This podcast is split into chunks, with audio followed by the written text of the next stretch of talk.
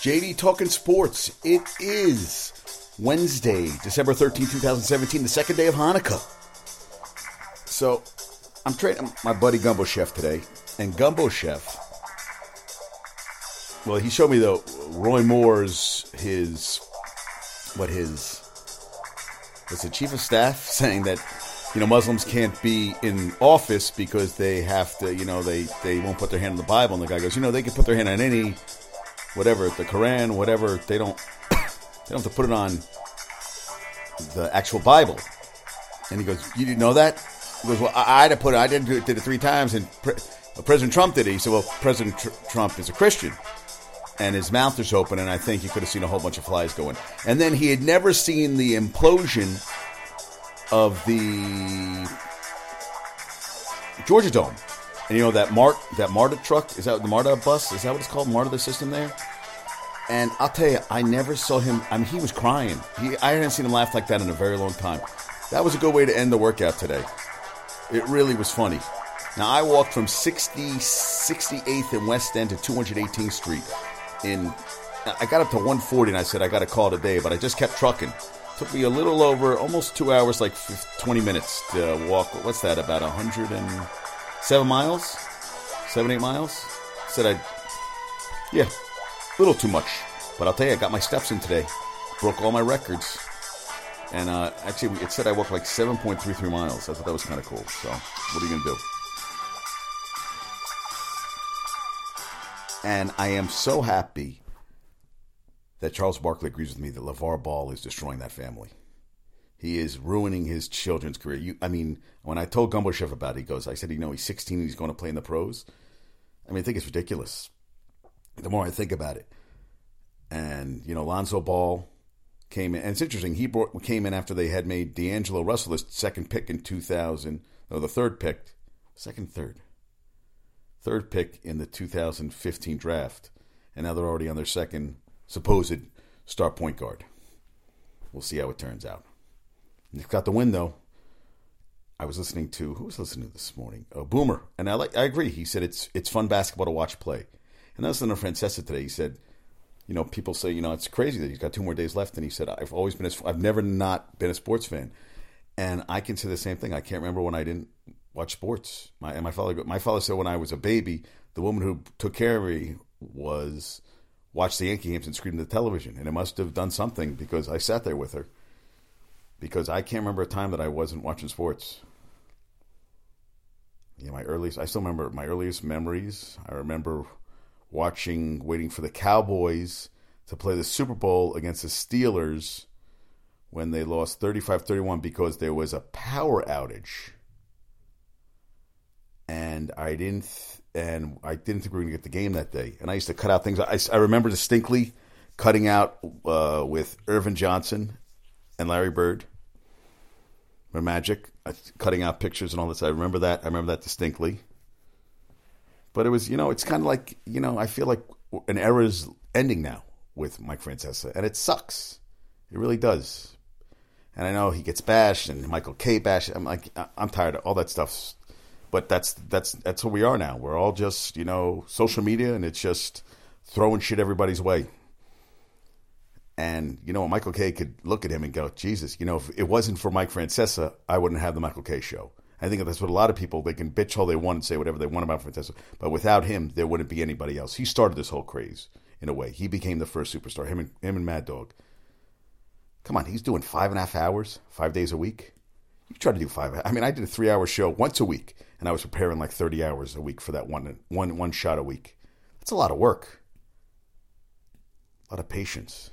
Yeah, pretty crazy. He will be missed. He'll be missed by me. And I had now Eli, now I just read that Mara John Mara said that he wants going to interview GMs next week and he also wants Eli Manning back next year and he considers them like a family. I guess we'll see how that turns out. Yeah, I mean, that's what he wants. And Johnny Manziel, CFL, rights held by Hamilton Tiger Cats. Their coach is June Jones, who did he took he took Hawaii. They got blown out by Georgia, but they went to the they went to, they went to the they went to the Sugar Bowl that year. uh, said he would be the best player in the CFL. I don't disagree. He can throw, run, and pass. Released by the Browns in, in 2016, 14 starts, seven touchdowns, seven interceptions. I'd like to see him get a shot. I mean, I keep thinking about Doug Flutie. Doug Flutie uh, did the best with what he had. He did. He, he resurrected his career. I think guys can go over there and play. I think. I think, man, I'd love to see him get another shot. In college, he did uh, that game against Alabama, magical, and they were losing to Duke. I remember in the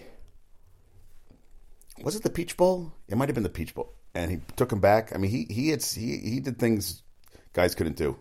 If he gets his head on right, anything's possible. Scott Boras called the Marlins a pawn shop. Dee Gordon, Stanton, and now uh, I think it's Marcell Ozuna, who what he hit over what 20 30 home runs last year, 124 RBIs, made the All-Star team. They're all bashing Jeter. Jeter knew he, Jeter knew he had to start over. I don't know why the fans are pissed. They didn't. They didn't come before. They didn't come with Stanton in 59 home runs this season. They never filled the goddamn place. So now they have another reason not to come next year. But I'll place my life savings, which right now isn't very much. But the Jeter will turn this around the next five years. I know the fans are pissed right now, whatever. I know Dan uh, Le Batard's all pissed off, whatever. But I think that Derek Jeter didn't take this job to fail. He is going to do everything in his power to succeed. That's that's what I think. Now, Eli says he wants to play another three, four years. And I wouldn't say that I wouldn't bet against him. Wouldn't bet against him at all. Because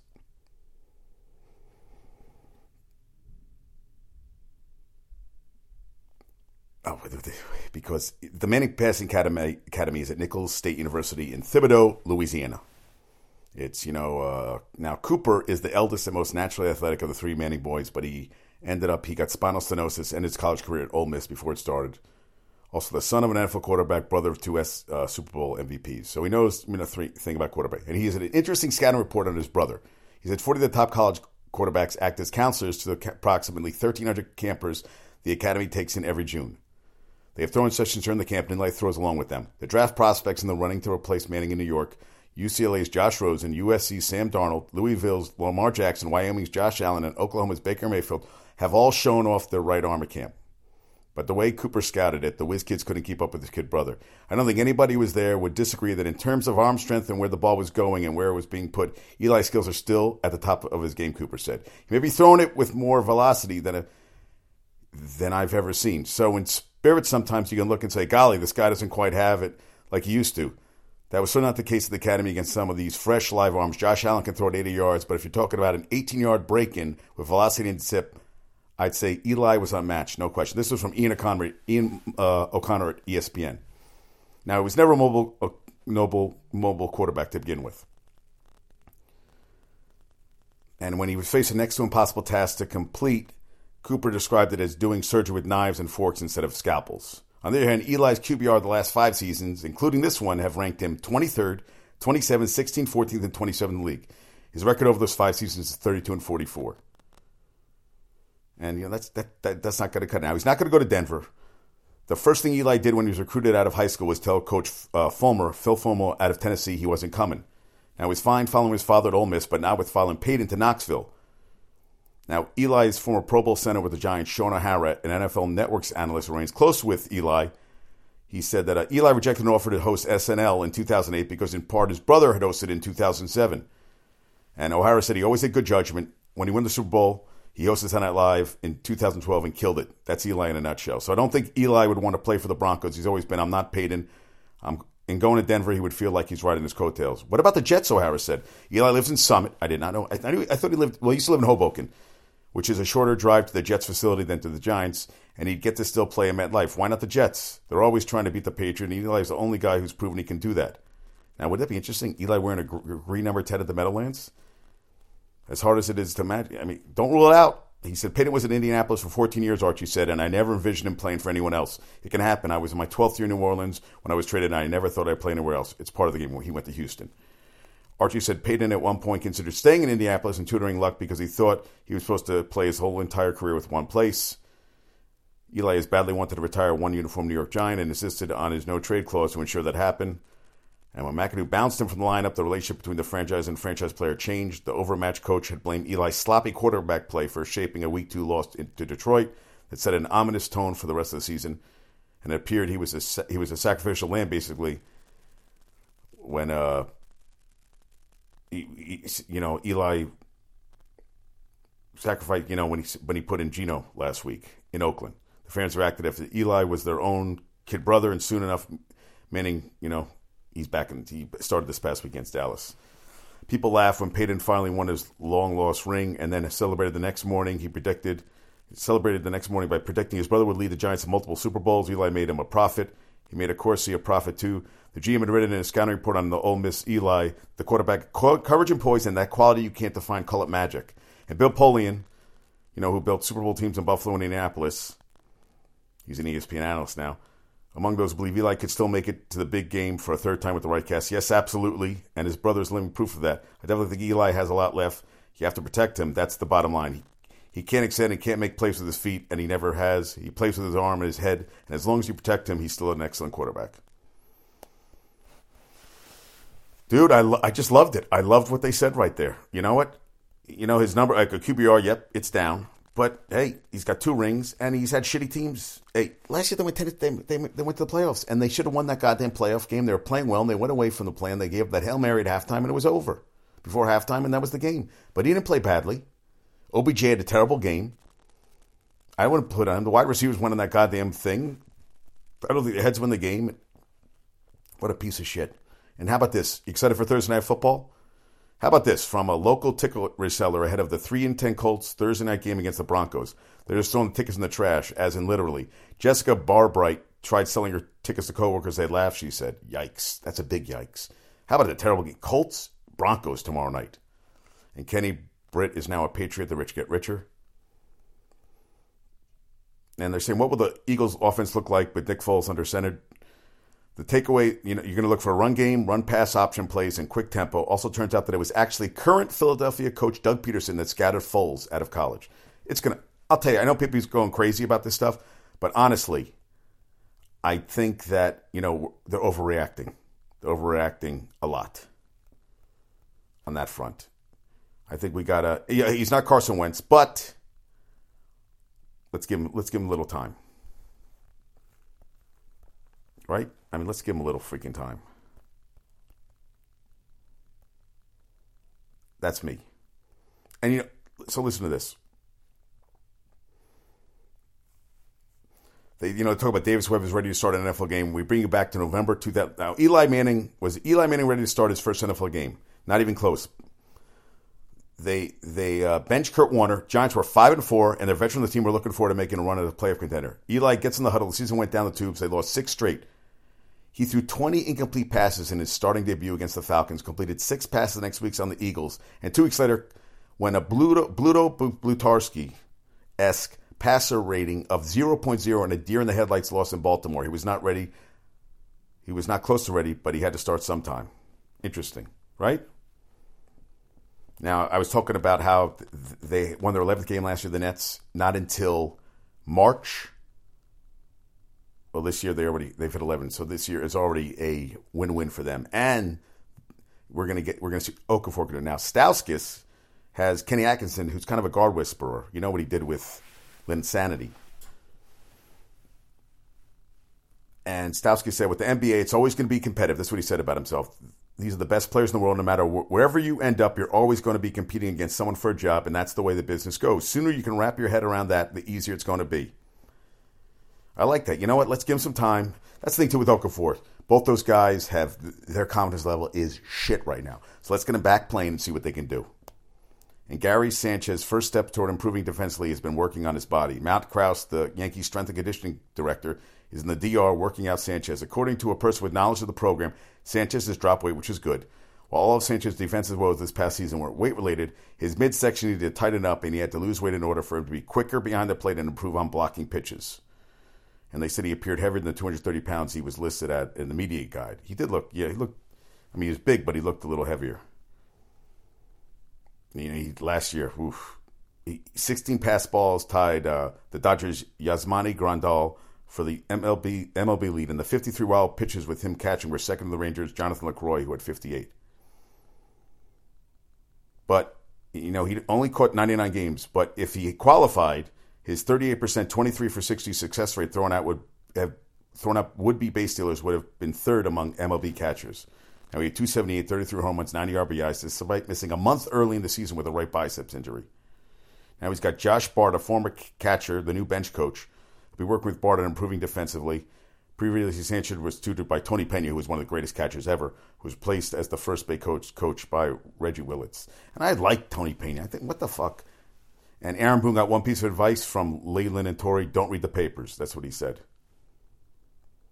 You know, and, and listen, I know it's kind of slow right now. You know, the Mets are the Mets aren't the Yankees. They're not going to ever spend at the Yankees. You got the Wilpons who hold the purse string so tight. Well, they pinch the nickel so hard the Buffalo screams. That's what I always say.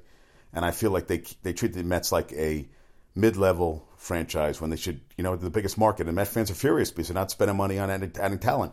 And the team this year is not going to be, you know, they're going to they're going to think the starting pitching is going to keep them in games. They don't have a lot of offense, and that's what uh what was like? Yeah, it was Listen Francesa because they're going to have a lot of two one three two games. It's going to be tight games. That's what we're going to have to deal with this year.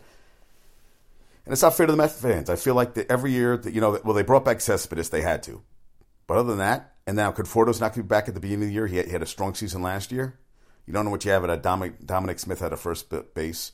You have guys playing out of position. You don't really have a really second baseman. Well, you have Rosario. It's short, but you don't really have a second and third baseman, a true second. Dave Wright may never come back again. You're catching, no hitting. You got no hit catching and your outfield isn't, you know, except, well, Cespedes play a lot of games. He's always hurt. Well, supposedly he changed his workout routine. I guess we'll see how that turns out. And the Jets, you know, hey, last this year they lost eight starters to injury reserve by the end of the season, and used seventy. That's what happened last season. Used seventy-five players, tying an NFL record. They also had forty-nine different starters. This year they have used sixty-four players and started just thirty-six different players. But sometimes it's kind of luck. And Jarrett Jack, Stephen Curry thanked Jarrett Jack in his first MVP acceptance speech. He makes an impression on people. He's 13th season. He's been a mentor to uh, Frank Ntilikina. And hey, listen, listen, last night in freaking, you know, he had an off night and he still shot one for six. He still had 10 assists in 26 minutes. And the thing about him is that, you know, most of the teams, all the coaches were back so everybody was kind of saying stuff. It took us a little longer. Had some new guys that kind of had to figure out the offense, and I think Jarrett, just his voice when he was out there, was able to point guys. No, no, go over there, move that spot. He was like a coach on the court, and that's what they need. And I'll tell you, as Ryan would attest, he has been a solid, solid contributor this season, and you need guys like that.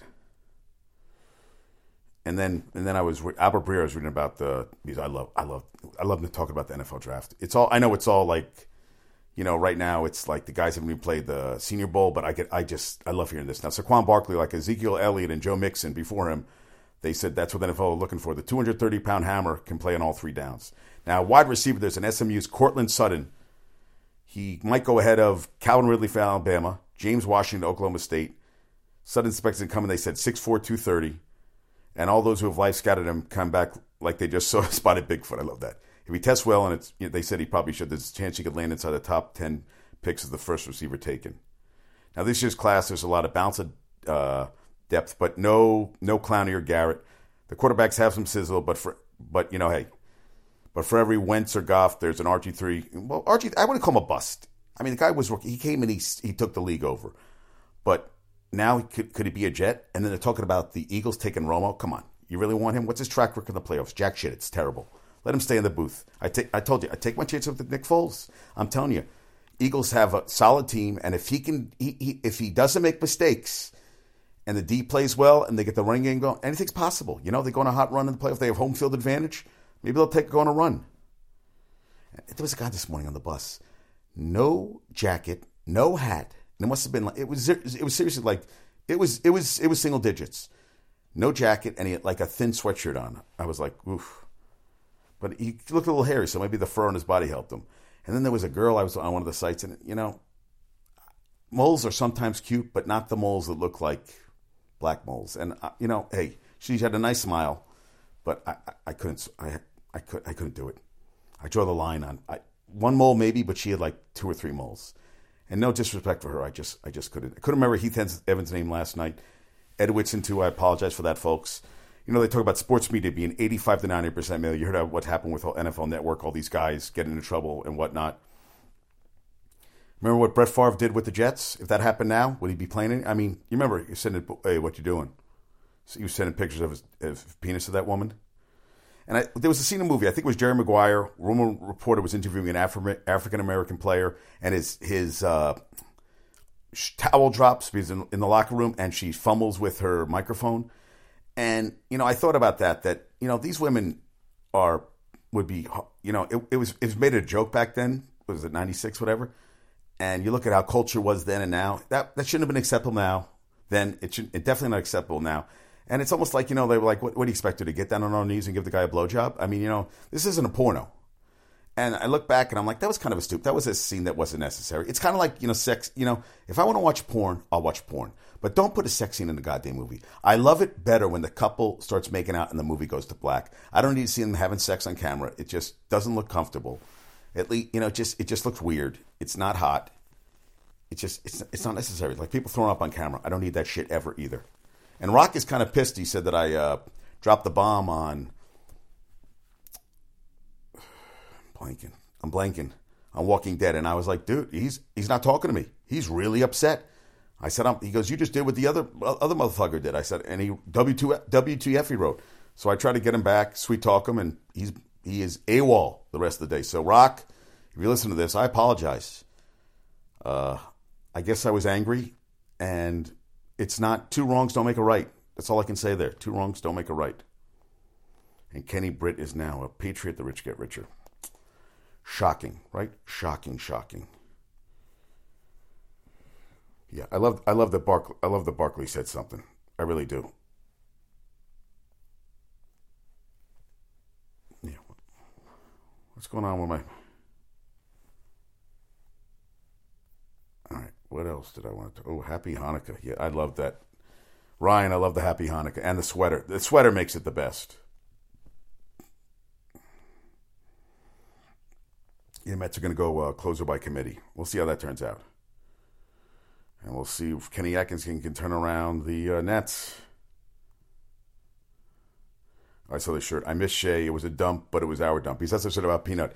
Peanut's a lemon, but she's my lemon. I saw a woman with a dog pulling a dog in a stroller, and I said, "Do you have room in there?" She goes, "Do you have arthritis?" I said, "You have any extra room in there?" She goes, "You have any you have arthritis?" I go, "No." I go, "But I'm just really tired." And she started laughing. and uh, I used to work with a guy, named uh, Roger Hughes, and his cousin was Pat DiNizio of the Smithers. He died at 62. So I was I was kind of upset about that. I actually tried to get in the uh, 2000, ran for New Jersey seat, seat in the U.S. Senate under the Reform Party campaign. And he also appeared on ESPN's seventh inning stretch, which I never saw. I got to see this. A reality show that followed his attempt to join a minor league New Jersey baseball team in 2006. And I, there was a fight on this morning. Jeff Van Horn won an 11th round TKO over Gary uh, Corcoran to retain his WBO welterweight belt. Yeah, you know you're you know you're really uh, top shelf fighting when you're fighting on a Wednesday Wednesday on ESPN. I know it's still Wednesday. You're. They said he shouldn't beat Pacquiao, but eh. I was like, oh, and Pineda is going to continue your deal with uh, the Twins. Done. And LPGA is going to add two tournaments in California for 2018. 34 event schedule offers record 68.75 million in prize money. I got to get Marina, Ale, uh, Marina Alexa, Marina, Marina Alex on my show. I got to get her on. I got to get her on talking about next season. She had a good year this year. I followed her. Oh, yeah. He said, LeVar Ball, per Charles, he represents everything that's bad about sports. I couldn't agree more. Taking your kid out of high school, and now he's freaking unbelievable. Just so fucking stupid.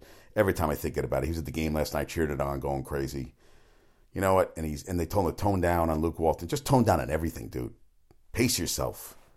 How about this? A golf lesson with Tiger, private lesson with Tiger Woods auction at two hundred ten thousand at a pro am per ESPN. That sounds about right. I I pay about twenty bucks. And Mets, Mets at ex Brewers right handed pitcher Anthony Swarzak agreed to a two-year, $14 million deal. He's really a journeyman. He's played all over the place. Uh, Mark Marc Carig from Newsday said, uh, good signing for the Mets. Since they lost out on uh, Tommy Hunter and Bryan Shaw. Well, they, they, they, want they that's what someone said. Three years, twenty seven million for Bryan Shaw, who they wanted so badly. That was too much money. No, it was that's nothing. That's a it's amazing how the Mets are just like they're acting like a small market team. I mean, this is the big signing, a guy for seven million dollars a year. I know, and I mean, really?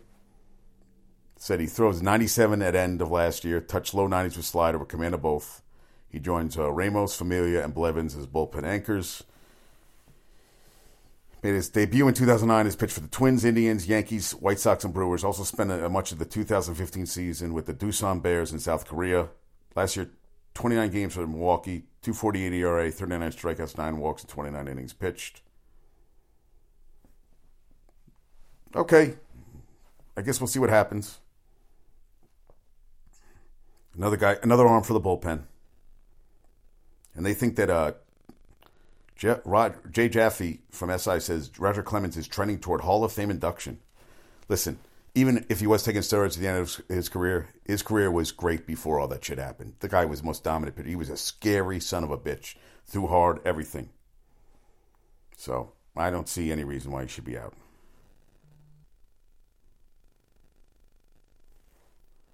Steelers 22 year old cornerback Artie Burns says he definitely is CTE. Humans are not made to run into each other.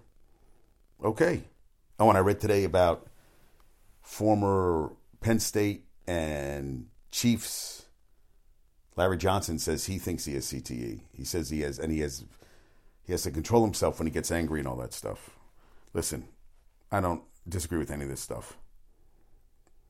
Now, when Ozuna, who they traded to the Cardinals, 312 last year, 37 runs, 124 RBIs, ranked third in the National League, 27 years old. Hey, he got rid of Dee Gordon, he got rid of Stanton. They are changing, they're changing things. And Ozuna had 129 hits with an exit velocity of 95 miles or higher.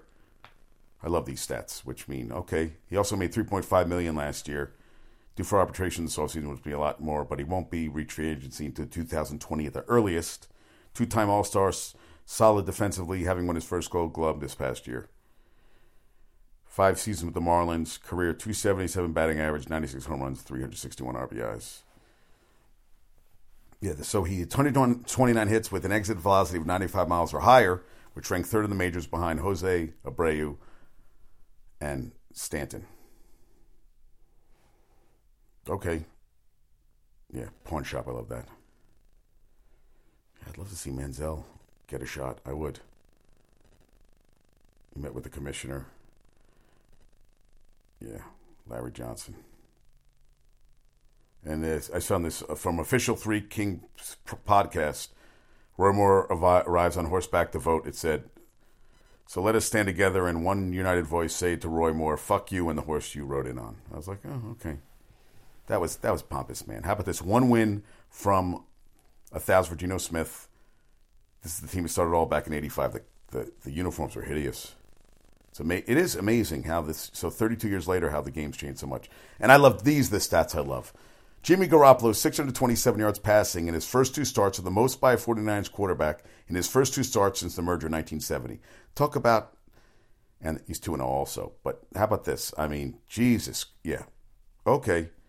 Now, Perry Wallace, I did not know this, was the first black varsity basketball player in the Southeastern Conference for Vanderbilt. He came in in 66.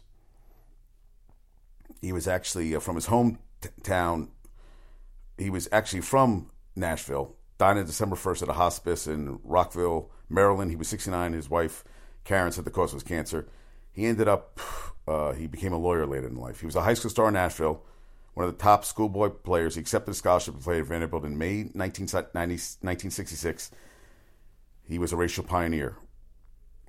Now, when he went there, he said one teammate he said suggested that Wallace would have enjoyed the old slave breeding camps and asked him about picking cotton. My first year here involved a battle with my teammates to defeat their knowing and unknowing attempts to categorize me as the team. I'm not going to say the word. The team N he added. He dreaded the thought of playing in Mississippi with its poor civil rights record, but in early 1967, they flew to Starkville to play Mississippi State. Now, Wallace and Dillard, a fellow freshman teammate, racial epithets, epithets, threats of lynching, mainly by the Mississippi State football players. Wonderful bunch of kids. Not not that high class bigotry is where the appraise Wallace said in Strong Inside, but those guys at Mississippi State were just low class, crude, ignorant rednecks. They were screaming and hollering, insulting us, calling us names, saying they were going to kill us. As the game started, it got worse. As time ran out in the first half, he heaved the ball down court, and many in the crowds shouted, Shoot, which was uh, a, racial, a racial epithet. They lost the game 84 70, but Wallace scored 13 points and led both teams 19 points. And but he and their him and Dillard's ordeal wasn't over. They were abused. They sat in the bleachers to watch uh, Vanderbilt's varsity play. More, the, more a year later, they went to Oxford to play Ole Miss. He was a sophomore, the only black in varsity. Dillard was injured all season and would have transferred to Eastern Michigan University in his junior year. So the verbal attacks the fans directed at Wallace were as bad as they were in Starkville. They applauded and laughed at each of his mistake. Then an player hit him in the eye, bloodying and staggering him and blurring his eyesight. He was treated at halftime but returned to the court alone without the support of teammate or a coach beside him. He said things were so bad, it was so oppressive, and so much bad stuff had happened that sure it pushed me to another level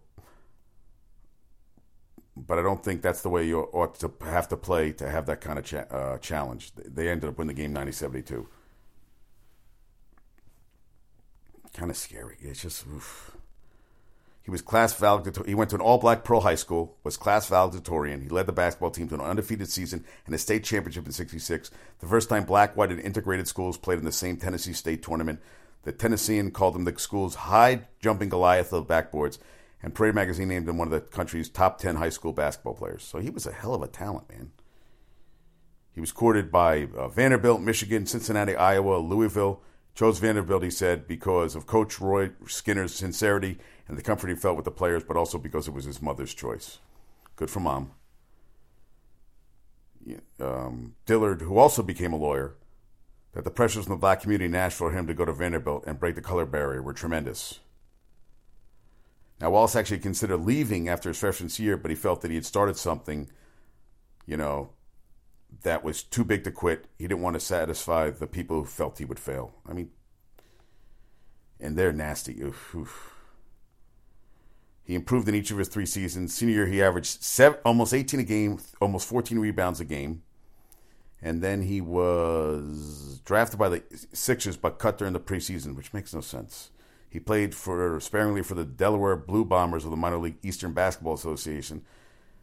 I was a student teacher at a high school in Philly, and he graduated from Columbia Law School. So he's a very smart man.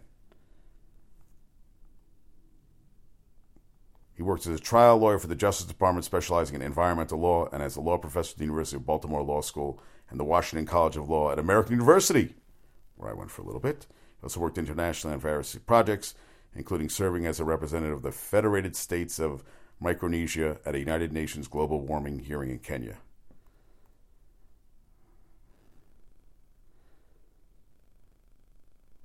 Miss Wallace said that when he described the racism he endured, it wasn't with anger. He felt the pain and suffering, but he was soft spoken and didn't talk about it with rage, she said in a television interview. He was not a belligerent man.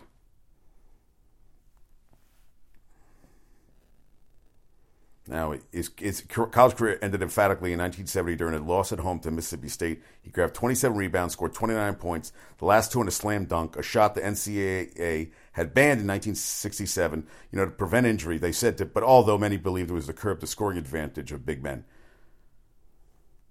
And to Wallace, not allowing slam dunks was like segregation laws, made to be shattered. They were the law, but they weren't just and so that is what I think of all those unjust and illegal rules. There it is, slam dunk. I thought that was good. I liked how he ended that. Yeah. And then what? What? Uh, the guy who did Endless Summer, Bruce Brown. Pretty, pretty awesome. He rented a, a, he he rented the Sunset Theater in Wichita, Kansas. Because you know people think that no one would watch it. Nobody would. Uh, he couldn't get a distributor. For two weeks, it sold out. Then in June, that June, he borrowed fifty thousand to blow up the print from sixteen to thirty-five millimeters for Endless Summer. Rent the Kips Bay Theater on the east side of Manhattan, which I've been to. He said, I put everything on the line. And uh, hey, if I wouldn't have worked, it would have been the ball game. But it did work. So the movie ended up making over gross 30 million worldwide. That's what it said according to the Encyclopedia of Surfing 2005. You know, he was able to prevent, prevent, present surfing as it really was to non-surfers. You know, I've never seen that movie. He surfed every is when he, he, he was a he was he was a big surfer. Went to college for a week or two, didn't work out. Was a lifeguard in San Clemente. Worked at a surf shop owned by the surfboard manufacturer Dale Velzy. Mr. Velzy showed the home movies Mr. Brown had made, charging 25 cents a ticket. We spent the summer negotiating about making a real surf film. He paid for it and I would make it. Eventually, Velzy put up 5000 which was to include, among other things, camera equipment, 50 rolls of film, six plane tickets to Hawaii, and my living expenses until the film was completed. Listen to this. So he said uh, he ran up surfers. On the flight to Hawaii, he read a how to book, a how-to book on filmmaking. when wet, what resulted was Slippery When Wet in 58, which followed Surf Crazy in 59, and four other full length documentaries before he directed The Endless Summer. He rented out theaters in high school auditoriums to show them. His wife took the tickets, as he would later do with The Endless Summer. He provided narration. He also made a documentary on motorcycle racing called, what was it called? On Any Sunday. That was uh, financed by Steve McQueen's production company. He also made The Endless Summer 2 in 94. And the money he made off that, he didn't have to work again. You know, with enough money from his filmmaking investments, he pursued hobbies like target shooting, collecting old cars, and racing rally cars. And he continued surfing until nine years ago when he injured a shoulder.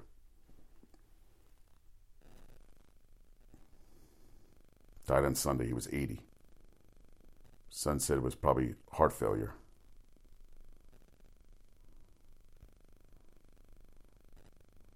I love what Sandy Alderson said about the Mets. I would spend a little less time thinking about our payroll. We're trying to put the best team in the field we possibly can. You know, it's always a crock of shit. Are you really putting the best team on the on the? Are you? Now you got the you got your new uh, Callaway's the new manager. He also, you know, he's big into not just you know he's big into keeping the arm strong and everything, and durable. Among the top 30 pitchers in innings compiled since 2014, just one pitch for the Mets in that time. Bartolo Colon is no longer with the team. Only Jacob DeGrom managed every 120 innings for the Mets last season.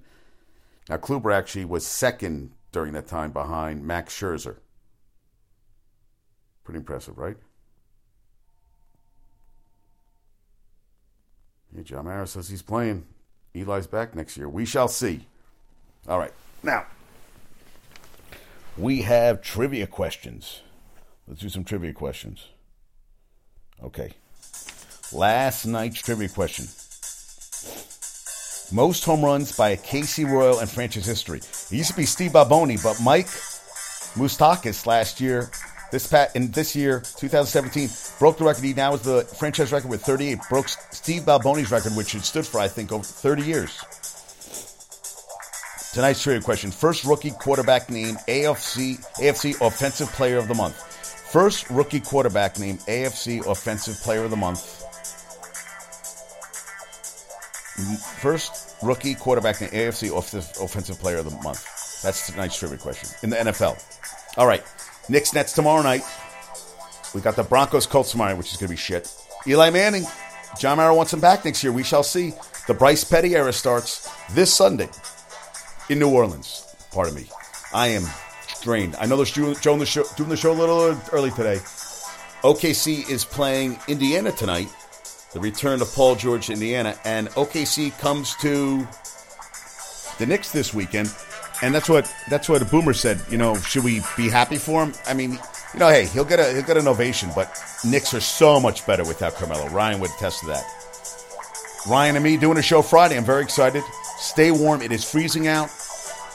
Be careful. Be smart. Oh, and Okafor is going to play on Thursday night. I'm dying to see. That's going to be a good game. I'll be watching that tomorrow night. As for tonight, I'm going to be getting a lot of Z's. JD is tired. Folks, have a great night. Peace out. I'll talk to you soon.